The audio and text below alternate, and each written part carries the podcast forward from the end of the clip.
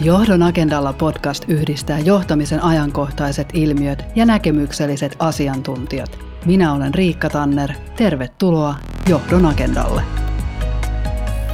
Tämän podcastin sinulle tarjoaa Eduhaus. Eduhaus-palvelusta löydät työelämälle kriittiset business, työelämä, digi- ja tektaitojen koulutukset, jotka tuotetaan yhdessä huippuasiantuntijoiden kanssa. Tutustu Eduhaus-tarjontaan osoitteessa eduhaus.fi. 2020-luku tuo ajattelutavan muutoksen tuotantolähtöisestä ihmislähtöiseen johtamiseen. Taustalla vaikuttaa useampi megatrendi individualismin noususta yhteiskunnalliseen polarisaation ja sosiaalisen epätasa-arvon ymmärtämiseen.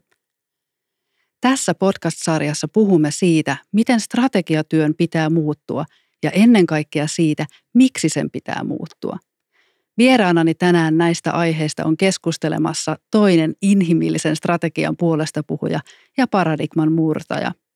Tervetuloa johdon agendalle Paula Kilpinen.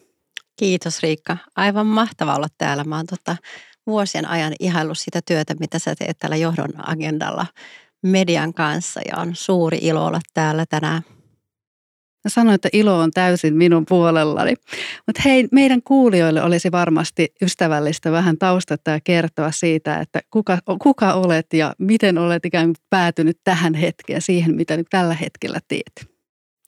Tällä hetkellä mä toimin yrittäjänä ja yrittäjät saa tietenkin tota valita itselleen oman tittelinsä tai nimikkeen ja, ja tota, mä tituleeraan itseäni inhimillisenä strategina – ja johdon neuvonantajana, mutta jos päädytään mennä vähän taaksepäin, että miten mä oon päätynyt siihen, niin usein kerron mun taustasta, että voi, sitä voi kertoa tämmöisellä niin kuin kolmella tai neljällä kirjaimella, eli vahva akateeminen tausta. Mä oon tota, ollut, kirjoittanut väitöskirjan ja ollut tutkijana tämmöisessä tutkimusprojektissa usean vuoden. Pitkä liiketoiminnan tausta, eli tein pitkän uran aikoinaan L'Orealilla ja olin siellä liiketoimintajohtajana ja sitten voi sanoa, että viimeiset kymmenen vuotta mä oon ollut johdon neuvonantajana, coachina ja konsulttina. Ja sen parissa työskentelen edelleen. No aika huikea tausta ja paljon sitä niin kuin kaikupohjaa, että mistä ammennetaan nyt tähän aiheeseen, mistä tänään sun kanssa puhutaan. Mutta ennen kuin päästään itse asiassa ihan siihen varsinaiseen aiheeseen, niin kaikilta mun vierailta tänä syksynä mä aion kysyä samaa asiaa. Ja se on se, että mitä sellaisia muutosvoimia tai trendejä olet omassa arjessasi tai tuossa omassa työssä niin pistänyt merkille viimeisten vuosien aikana? Mitkä on ikään kuin sellaisia isoja teemoja, mitkä tulee todellakin kuin murtaa sitä johtajuutta ja sitä, että millä tavalla yrityksiä ja liiketoimintaa johdetaan tulevaisuudessa? No kyllä me ollaan niin havahduttu jollain tavalla tähän vastuullisuuteen vahvasti. Eli ikään kuin sen ne toimintalogiikat, joiden mukaan me ollaan toimittu vuosikymmeniä, vuosisatoja, niin ei enää päde. Se ei enää toimi. Me ollaan itse asiassa tultu, tultu siihen pisteeseen, että luonto ei enää kestä, luonto, luonnon kantokyky on ylitetty, me ollaan menetetty sitä luonnon monimuotoisuutta. Ja samaan aikaan myös kun me katsotaan ihmisiä, niin voi sanoa, että ihmisten kantokyky alkaa olla ylitetty. Me ei voida enää rakentaa meidän yritysten toimintaa sille ja luottaa siihen, että ihmiset tekee niin kuin sellaista työmäärää, mitkä, mihin, jota, jota työ, ihmiset tänä päivänä tekee. Eli voidaan sanoa, että sekä luonnon että ihmisten kantokyky on aika lailla ylitetty, mikä tarkoittaa sitä, että me ei voida enää jatkaa sillä samalla toimintalogiikalla, jolla me ollaan toimittu tähän asti. Ja se on, se on mun mielestä semmoinen valtava suuri muutosvoima tällä hetkellä, joka pakottaa meitä muuttamaan sitä tapaa toimia. Mm. Ja siitä ollaan varmasti yhtä mieltä, että nämä teemat on ollut itse asiassa olemassa aika pitkään, mutta jostain syystä tuntuu siltä, että tämä 2020-luku on semmoinen, että nämä ristee tai kohtaa, että, että nyt niin kuin syntyy semmoinen dynaama tai muutosvoima, että siltä ei yksinkertaisesti enää voi pistää silmiä kiinni, että jonkun on muututtava. Ja nyt me tullaan, tullaan tota, ehkä siihen, missä johdon agendallakin puhutaan paljon, ehkä tähän paradigman murrokseen. Ja ehkä alkuun olisi ihan hyvä selittää niin kuulijoille myös se, että mistä me niin puhutaan silloin, kun me puhutaan paradigmasta. Haluatko avata, Paula? Mitä paradigmalla tarkoitetaan? Paradigmasta mä ajattelen, että se on semmoinen meidän ajattelutapa. Hmm. Se on se meidän tapa niin kuin ikään kuin ajatella, katsoa ja tulkita maailmaa. Siihen liittyy tietysti sellaiset isot asiat kuin mikä on meidän maailmankatsomus tai ihmiskäsitys, miten me ajatellaan ylipäätänsä, miten me hahmotetaan maailmaa, miten me hahmotetaan ihmisiä ja ihmisten vaikka arvokkuutta tai arvoa. Toinen tämmöinen hyvä vertauskuva on ikään kuin ajatella, että no ne linssit, mm. jota, jo, joiden kautta me katsotaan maailmaa ja havainnoidaan maailmaa ja tulkitaan maailmaa. Eli ikään kuin millä tavalla me katsotaan, se on semmoinen ajattelutapa ja, ja katsel, katselutapa. Kyllä. Ja ehkä just se, että se on, niin vakiintunut, että ne on sillä tavalla, että niitä ei enää kyseenalaisteta siinä arjessa, että ajatellaan, että näin on aina ollut, joten näin ikään kuin tulee olemaan myös jatkossa.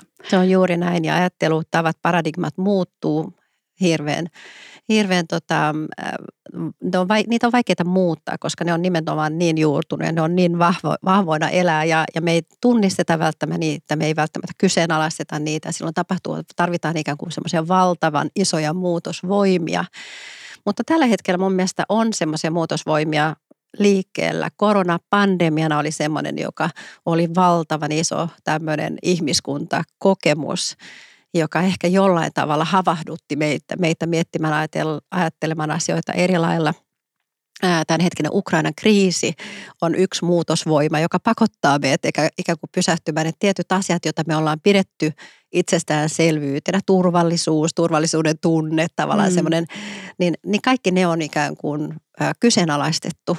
Ja, ja nyt on tällä hetkellä semmoja isoja muutosvoimia jollain tavalla liikkeellä, jotka ehkä mahdollistaa sen, sen paradigman tai pakottaa meidät ikään kuin sen paradigman äärelle ja tarkastelemaan sitä meidän omia ajattelumalleja. Ja, ja vaikka me puhutaan tässä nyt vakavista asioista, niin se on myös mahdollisuus se on ikään kuin mahdollisuus ajatella, että hei nyt on isot muutosvoimat liikkeellä, nyt ikään kuin mannerlaatat liikkuu tuolla ja, ja me ihmiset voidaan ikään kuin päättää ja jollain tavalla vaikuttamassa siihen, että mihin, mihin asentoon ne mannerlaatat asettuu. Ja jos me lähdetään nyt ihmiset tavallaan tekemään yhdessä töitä ja meillä on tavallaan semmoinen yhteinen tahtotila, niin mä uskon, että ehkä ne mannerlaatat asettuu parempaan asentoon kuin mitä ne on ollut tähän asti. Usein niin kuin inhimillisen ajattelun rajat näkyy hyvin siinä, että miten me ollaan just näitä vakiintuneita toimintamalleja. Me kritisoidaan aika paljon arjessa ja mediassa ja kaikkialla. Ja usein me niin unohdetaan juuri se näkökulma, että ne on kuitenkin ihmisen luomia malleja. Hmm. Meillä on kaikki valta ja kyky ja mahdollisuus muuttaa niitä toimintamalleja. Ja nyt kun me puhutaan niin paradigman murtumisesta ja sen murtamisesta, koska sehän vaatii siis aktivismia, se tulee vaatiin, että me tehdään niitä tekoja, jotta me saadaan niin kuin, ä, maailma menemään siihen uuteen asentoon ja mannerlaatat liikkuu siihen suuntaan, kun me halutaan niiden liikkuvan. Niin erinomainen lista, hyvät nostot. Pandemia on saanut paljon muutosta aikaan. Ukrainan kriisi siihen listaan lisäisin ehdottomasti ilmastonmuutoksen ja nyt Kyllä. se, miten se näkyy tällä hetkellä Kyllä. uutisissa aika vahvasti. Puhutaan vielä hetken aikaa tästä niin kuin paradigmasta, niin puhutaan hetken aikaa siitä vallitsevasta paradigmasta, eli siitä, mikä hallitsee meidän niin kuin yhteiskunnallista ajattelua, yritysten ja johtajien ajattelua tällä hetkellä. Niin sä avaat siinä sun kirjassa tätä ihan hyvin, niin avaisitko tässäkin? Joo, äh, tota, mä lähden aika paljon niin kuin tavallaan itse, itse asiassa mä katson tietenkin yrityksiä erityisesti, koska mä näen myös, että yrityksillä, äh, me, me, tai puhuttiin siitä, että miten ihmisillä on, on mahdollisuus ja kyky ja valta äh, vaikuttaa, mutta niin on myös yrityksillä. Että yrityksillä on, on tota, valtavasti resursseja käytettävinä, kyvykkyyksiä käyte, käytettävissä ja, ja mä uskon siitä, että jos yritykset – haluu, äh, ei halua olla niin kuin osa ongelmaa, vaan osa ratkaisua ja valjastaa ikään kuin ne resurssit kyvykkyydet käyttöön, niin, niin yritykset pystyy tekemään paljon. Ja sen takia mä oon niin kuin lähtenyt, kun me puhutaan, mehän voitaisiin puhua mistä vaan paradigmasta ja, ja näin, mutta jos mä puhun tästä, mitä mä tässä omassa kirjassa on käsitellyt, niin niin, niin oikeastaan mä lähdin, lähdin tavallaan miettimään siihen ja jossain vaiheessa niin vähän havahduin siihen, että, että miten paljon ja miten vallitseva tämmöinen kilpailun paradigma meille on että me, ja, ja, ja, ja strategiassa, me puhutaan strategiassa paljon, niin kun käytetään sotaretoriikkaa ja, ja sotatermejä ja, ja me puhutaan paljon, paljon tota, että meidän pitää vallottaa markkinoita, meidän pitää kukistaa niin kun kilpailijoita, meidän pitää, me puhutaan vastustajista, me puhutaan voitettavista taisteluista ja me lähdetään, niin kun me viljellään ihan valtavasti, että se on ihan selkeästi se semmoinen, että me jollain tavalla ikään kuin, niin koko tämä niin kun teema siitä strategian jalka jalkautuksesta. Meillä on hirveän paljon tämmöistä niin sota-retoriikkaa mm. on niin kuin, on tota jotenkin pesiytynyt sinne strategiakeskusteluun. Se on yksi. Ja sitten toinen on tämmöinen niin vahva kilpailun paradigma, että ikään kuin me halutaan olla tuolla, niin kuin, halutaan niin kuin saada meidän henkilö, henkilö ja ihmisistä paras mahdollinen niin kuin potentiaali irti sillä, että me saat nyt mennään ja taistellaan ja voitetaan meidän kilpailijat. Ja kyllä me nyt niin kuin nujerretaan ne ja me voitetaan. Ja, ja sitten mä mietin, että hei, että kene, keneen tällainen itse asiassa puhe ja tämä retoriikka oikeasti, oikeasti tota, puree. Että onko se se, että me mennään ja kilpaillaan ja voitetaan kilpailijat, niin onko se se, mikä saa meidät heräämään maanantai- tai tiistai-aamuna ja, ja, ja lähtemään niin intapiukeena töihin vai, vai onko se se, e, että me itse asiassa autetaan vaikka asiakkaita ratkaisemaan ongelmia. Me tuotetaan lisäarvoa meidän niin kuin asiakkaille.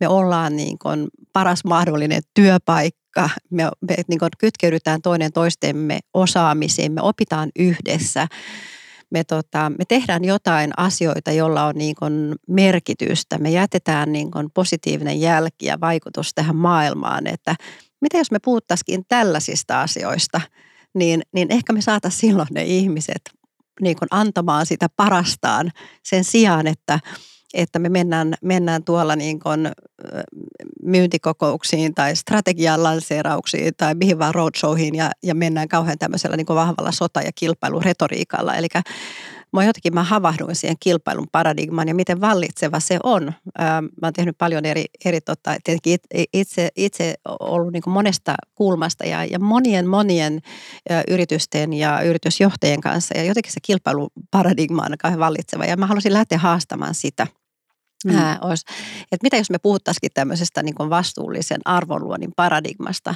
Mitä jos me ajatellaankin sen, se on se, että me ollaan itse, itse asiassa täällä ää, tuottamassa arvoa meidän asiakkaille, meidän työntekijöille, muille sidosryhmille, totta kai omistajillekin, mutta myös muille, muille niissä yhteisöissä, missä, missä ne yritykset toimii ää, ja, ja, tota, ja tuleville sukupolville, että mitä jos me muutettaisikin sitä, sitä, niin nämä on ne asiat, mitkä erityisesti tässä omassa kirjassa nostan esille. Mm.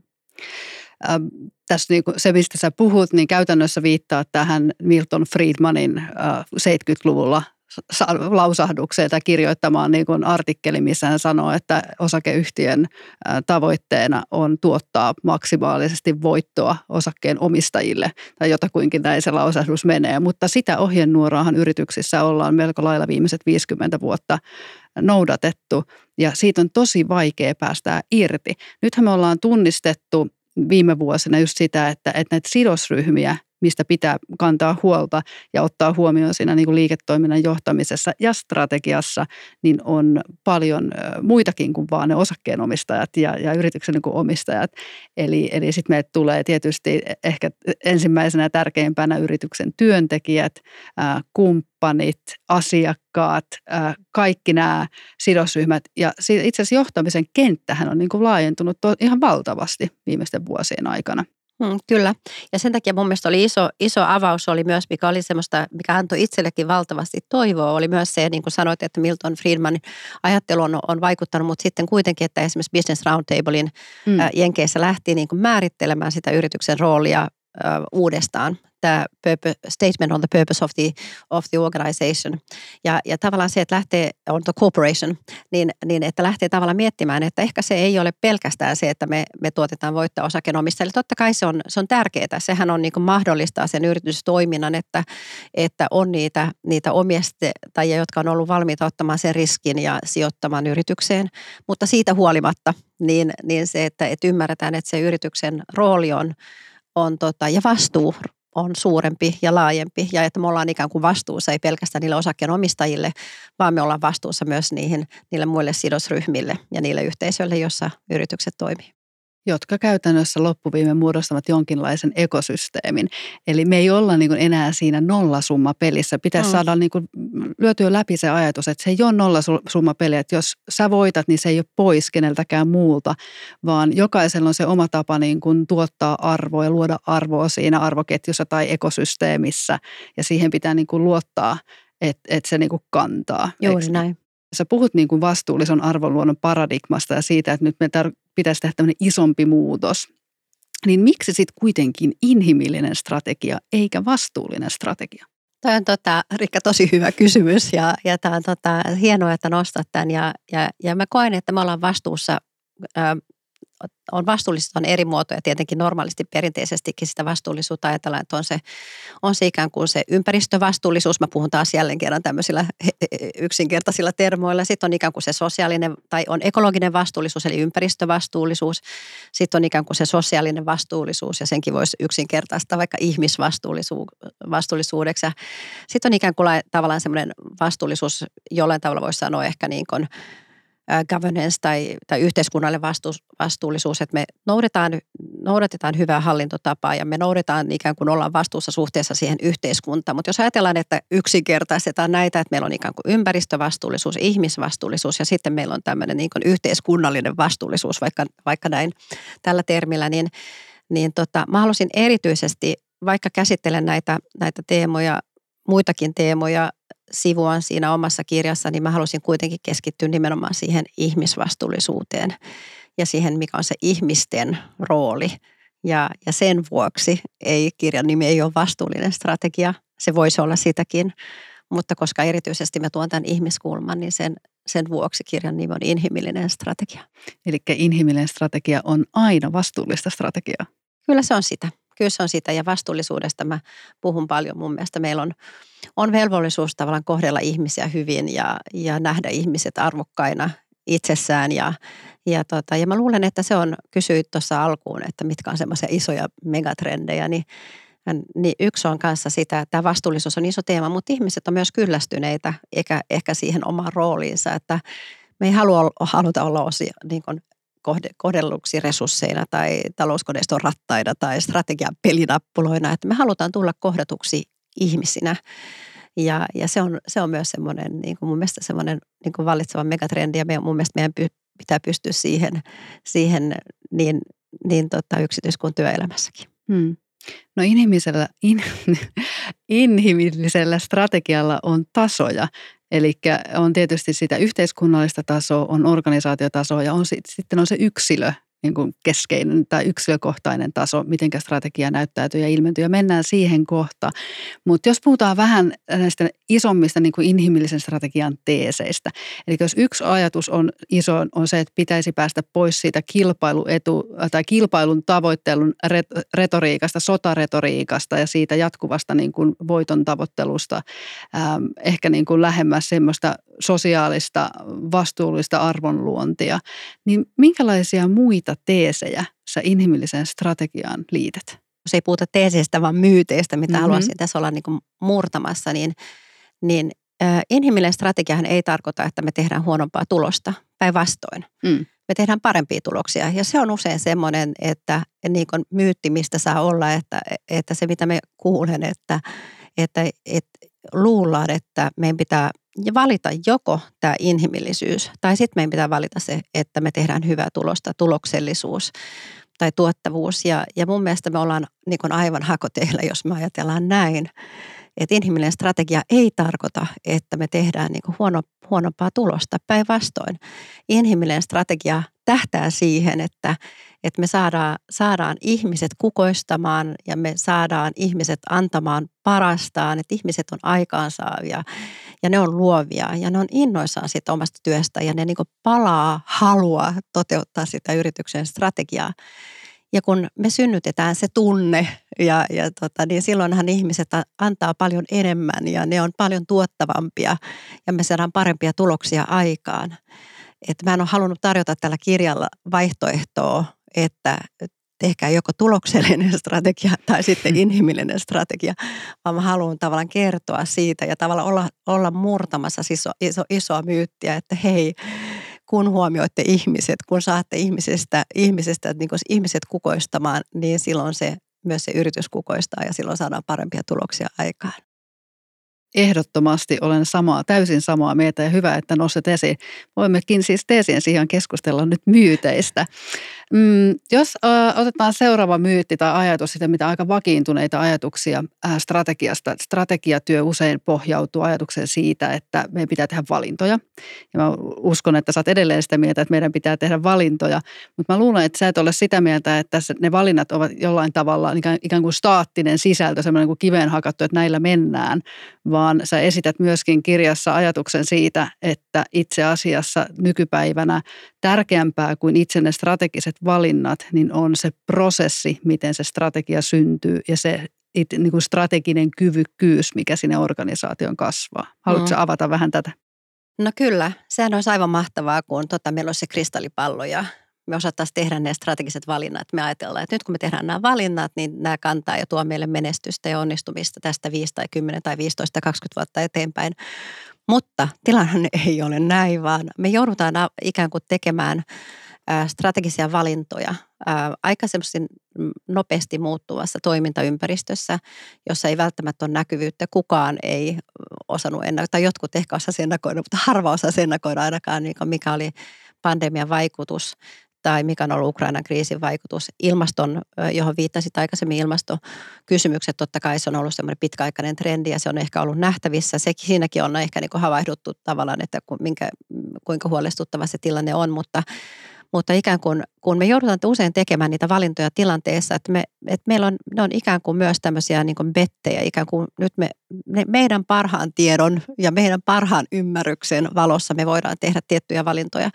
Ja voi olla, että ne osoittautuu vääriksi. Ja sen takia me tarvitaan sitä, että meillä pitää olla, se on vielä tärkeämpää kuin, että me osataan, että me, me, me osataan juuri siinä tietyssä hetkessä tehdä niitä strategisia valintoja. Sekin on tärkeää, mutta voi olla, että sitten se toimintaympäristö muuttuu niin nopeasti, että, että meidän pitääkin itse asiassa pystyä tekemään toisenlaisia valintoja aika nopeasti ja, ja ikään kuin kyseenalaistamaan ja haastamaan niitä tehtyjäkin valintoja. Ja, ja sen vuoksi niin vielä tärkeämpää kuin että kerralla osataan tehdä ne strategiset valinnat on nimenomaan, että me osataan ajatella strategisesti, toimia strategisesti ja tarvittaessa sitten muuttamaan sitä strategiaa, kun meillä, kun meillä on parempi ymmärrys siitä, että mihin se toimintaympäristö on menossa. Toinen semmoinen keskeinen konsepti, mikä liittyy strategiaan ja sen tekemiseen, ja, ja tota, no tämä ei, nyt ei ehkä niin kuin niinkään puhuta myytistä, vaan ehkä siitä, että mitä se strategia sitten oikeasti on, kun niitä valintoja tehdään. Ja tässä me ollaan hyvin sun kanssa niin kuin, samaa mieltä ja linjassa siitä, että strategiahan nojautuu tai pohjautuu ennen kaikkea kyvykkyyksiin. Eli me rakennetaan jotain sellaista kyvykkyyttä, joka erottaa meidät muista. Me puhutaan kyllä, mä puhun edelleen ihan mielelläni kilpailuedusta, mutta en koskaan tarkoita sitä niin, että, se oli, että ajateltaisiin kilpailua siten, että se olisi nimenomaan niin kuin muilta pois, vaan se on tavallaan enemmänkin se kilpailuetutekijä on sellainen, mikä erottaa meidät jollain tavalla positiivisella tavalla markkinasta ja muista toimijoista. Mutta mun mielestä sun kirjassa on itse asiassa poikkeuksellisen hyvä määritelmä ja kuvaus sille, että mikä itse asiassa on kyvykkyys. Ja siihen liittyy itse ihan hauska tarina. Niin, niin haluaisitko se kertoa, että mitä me tarkoitetaan strategisella kyvykkyydellä?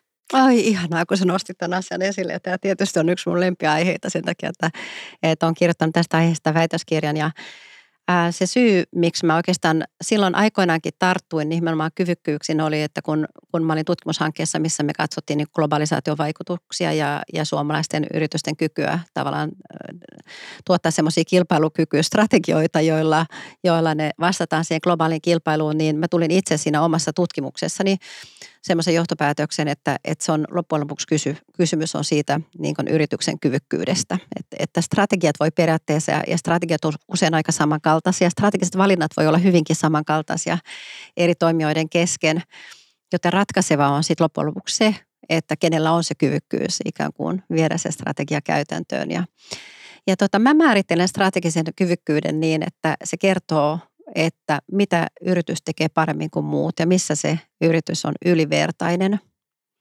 Ja siihen voi silloin ajatella, että, että on, sä sanoit, että on se tavallaan se erottautuminen suhteessa. Ja sekin on totta kai, on, on jos kaikki teki samaa, niin, niin tota, ei sekään olisi hyvä juttu. Että on, on tavallaan se, tarjoaa sen mahdollisuuden tavallaan erottautua, mutta on myös tavallaan, mutta, mutta mä näen, että vielä tärkeämpää on se, että missä se yritys on ylivertainen, jotta se pystyy tuottamaan arvoa asiakkaille ja muille sidosryhmille. Mm.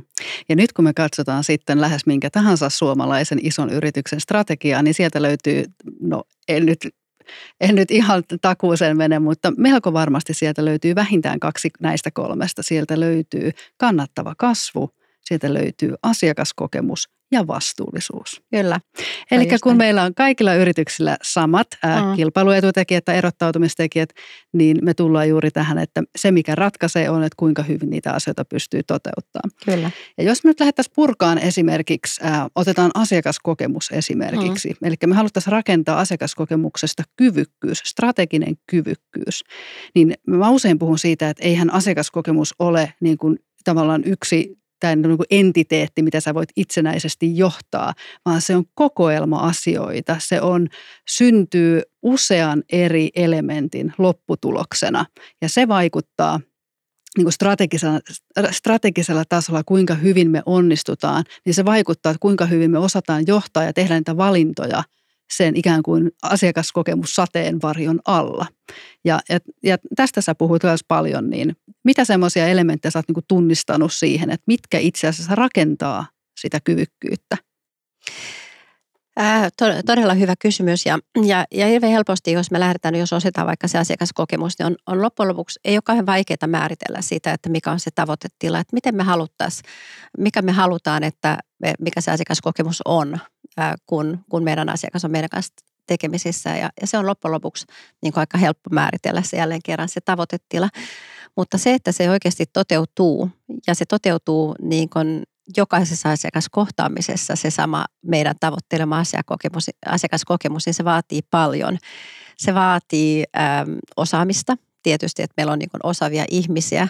Ja tähän ei riitä, ja silloin kun me halutaan, että se on organisaation kyvykkyys, niin se ei riitä, että me ollaan palkattu se asiakaskokemusjohtaja meille, jolloin niin kun käyntikortissa lukee, että asiakaskokemusjohtaja, niin se ei, se ei ratkea sillä, vaan meidän pitää, niin kun, meidän pitää varmistaa, että meillä on sitä tarvittavaa osaamista organisaatiossa.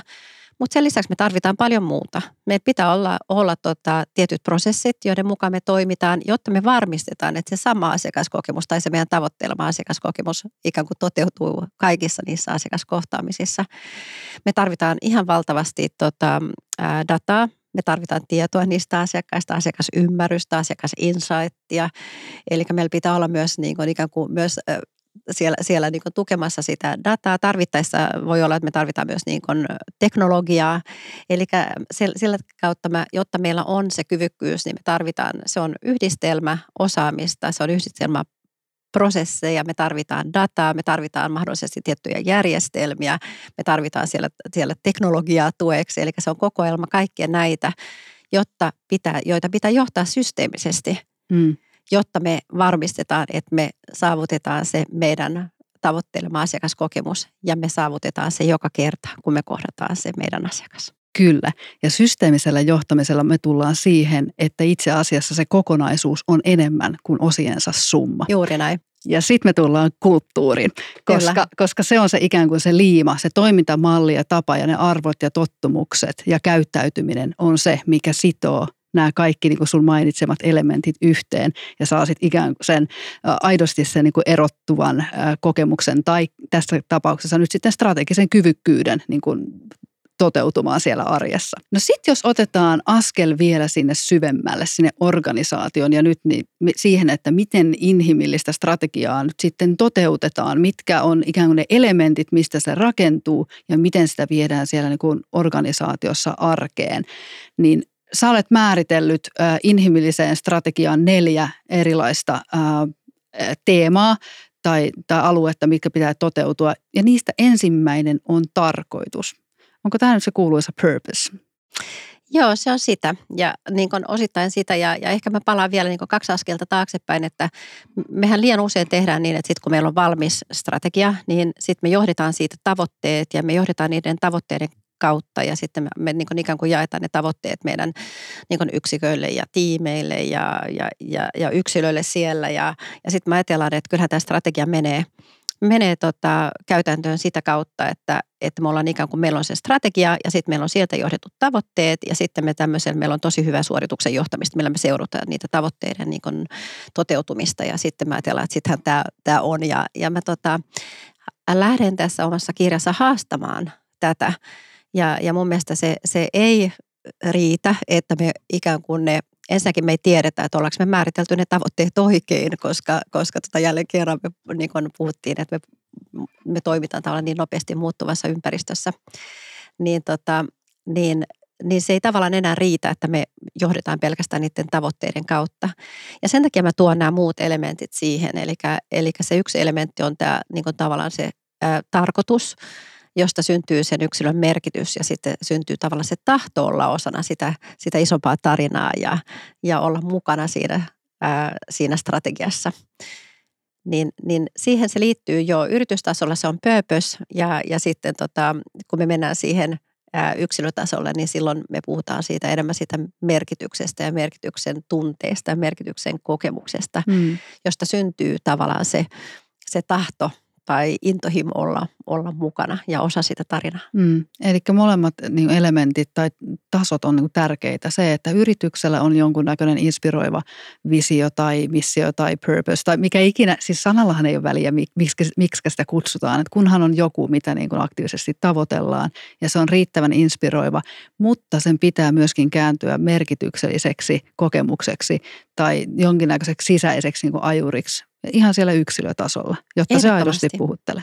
Ja se, mikä on tärkeää myös on se, että kun me ollaan määritelty se yksi yksittäinen tavallaan purpose, niin pitää niin myös ymmärtää, että, että, tota, että se luo useita merkityksiä ja se, se merkityksellinen kokemus, se mikä ihmisille on merkityksellistä, niin se voi vaihdella hyvin paljon. Et joku voi, joillekin se voi olla just se maailman parantaminen ja, ja, ja se toimiminen vaikka ympäristövastuullisesti. Jollekin toiselle se voi olla nimenomaan se, että saa auttaa ihmisiä tai tulevia sukupolvia. Kolmannelle se voi olla se, että saa auttaa kollega siinä arjessa tai, tai neljännelle se voi olla pelkästään, että kokee, että hei, että saa aikaisiksi asioita siinä omassa työssään. Eli ne merkityksen lähteet on hyvin niin kuin moninaiset. Ja, ja se ei riitä, että me ollaan vaan määritelty se purpose, vaan meidän pitää myös ymmärtää, että mikä, mikä kullekin työntekijälle ikään kuin tuottaa sen merkityksen, tunteen ja mm. kokemuksen. Mm. Uskallan väittää, että aika harvassa yrityksessä kysytään tätä työntekijöitä. Mm. Joo, juuri mm. näin. Ja varmasti päästäisiin aika iso askel eteenpäin, jos muistettaisiin kysyä, että mikä sulle tuo tässä työssä sitä merkityksellisyyden tunnetta. Ehdottomasti ja mä ajattelen, että se on semmoinen asia, mikä niin lähijohtajan tai esihenkilön, että jos sä tietäisit lähijohtajana tai esihenkilönä, että mikä on kullekin sun tiimin jäsenistä niin merkityksellistä, niin, ja sä pystyisit jollain tavalla auttaa tuottamaan niitä merkityksen kokemuksia tavallaan siinä jokapäiväisessä tekemisessä, niin oh, mitä me saataisiin tuolla yrityksissä aikaiseksi. Ainakin paljon parempia sitoutumisprosentteja kuin tällä hetkellä. Juuri näin. No sitten toinen teema, mistä se paljon puhuttiin, että mitä tämä strategian inhimillistäminen organisaatiotasolla ää, tarkoittaa tai vaatii, niin on nimenomaan ne strategiset kyvykkyydet. Eli näistä me keskusteltiin ja siitä, että mistä, mistä se yritys saa sen ylivertaisen niin kuin oman, oman erottautumistekijänsä rakennettua, minkä varaan se sen arvonluonti perustuu. Mutta sitten on kolmantena teemana on tämä jo kerran mainittu kulttuuri. Mitä haluaisit sanoa Paula kulttuurista? No se on, niin kuin sä sanoit Riikka aikaisemmin, niin sehän on ihan äärimmäisen tota, tärkeä ja, ja olennainen. Ja se on se, se kulttuuri varmaan se, joka synnyttää sen osallisuuden tunteen.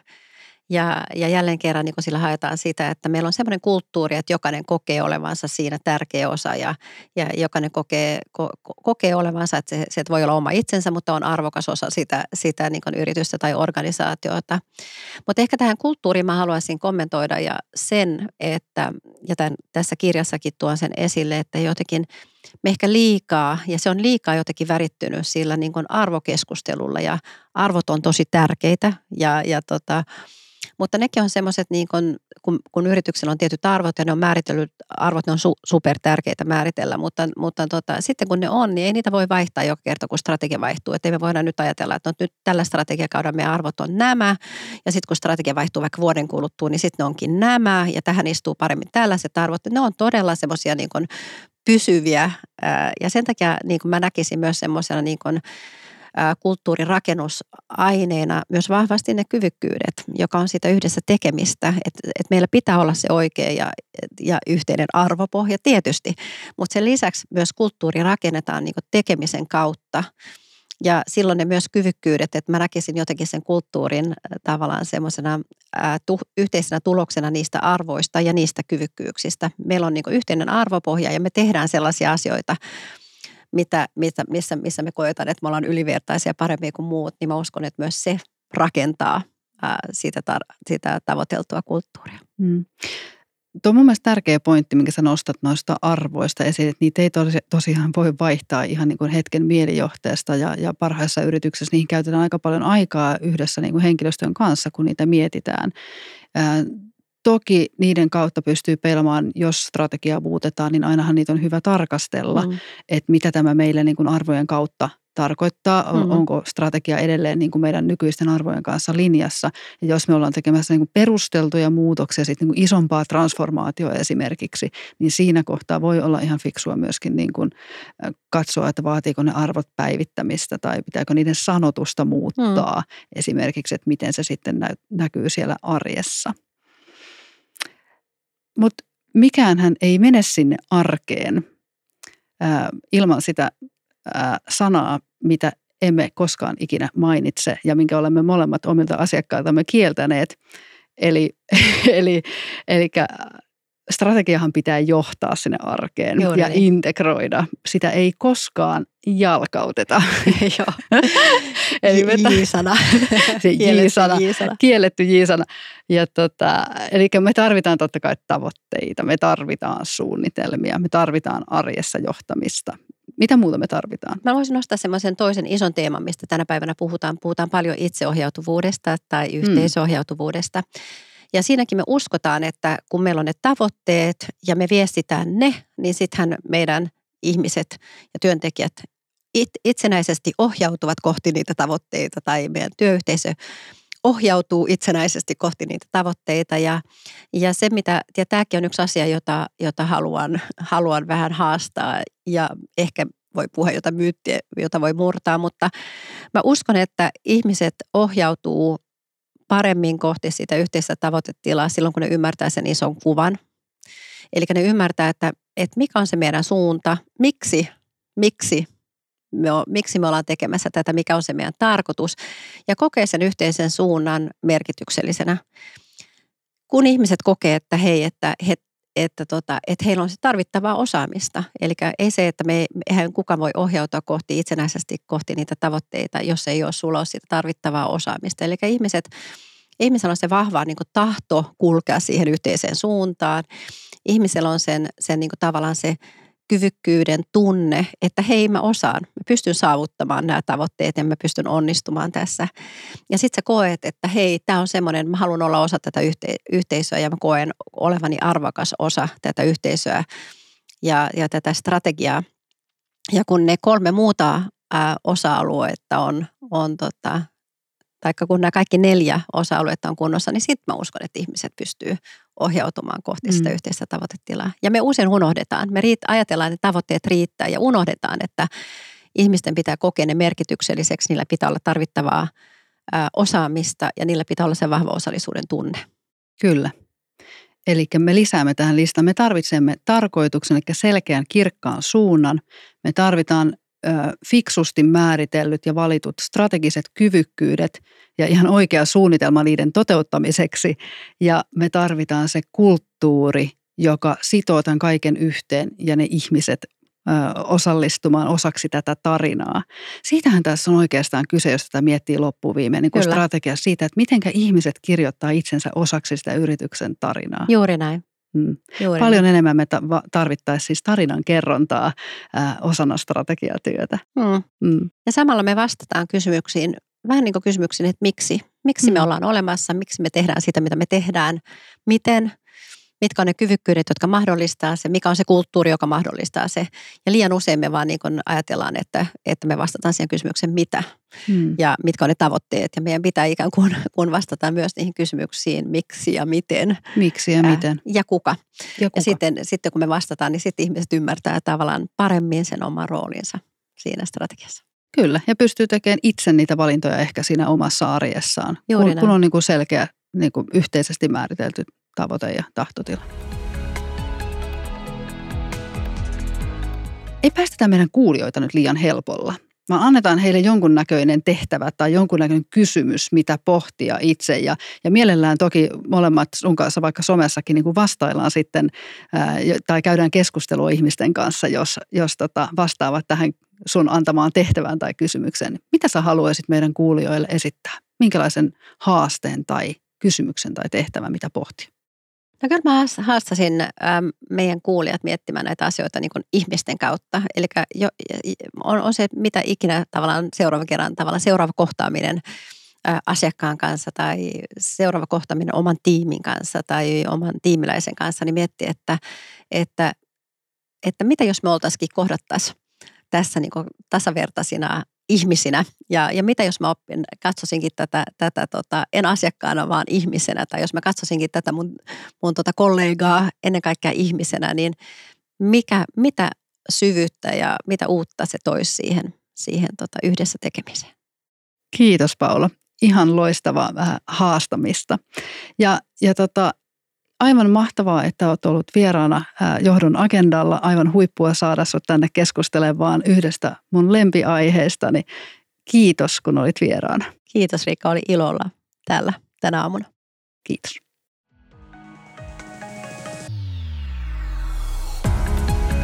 Tämä oli Johdon agendalla podcast. Ajankohtaisia johtamisen ilmiöitä voit seurata Johdon agendalla kanavissa, LinkedInissä ja Twitterissä.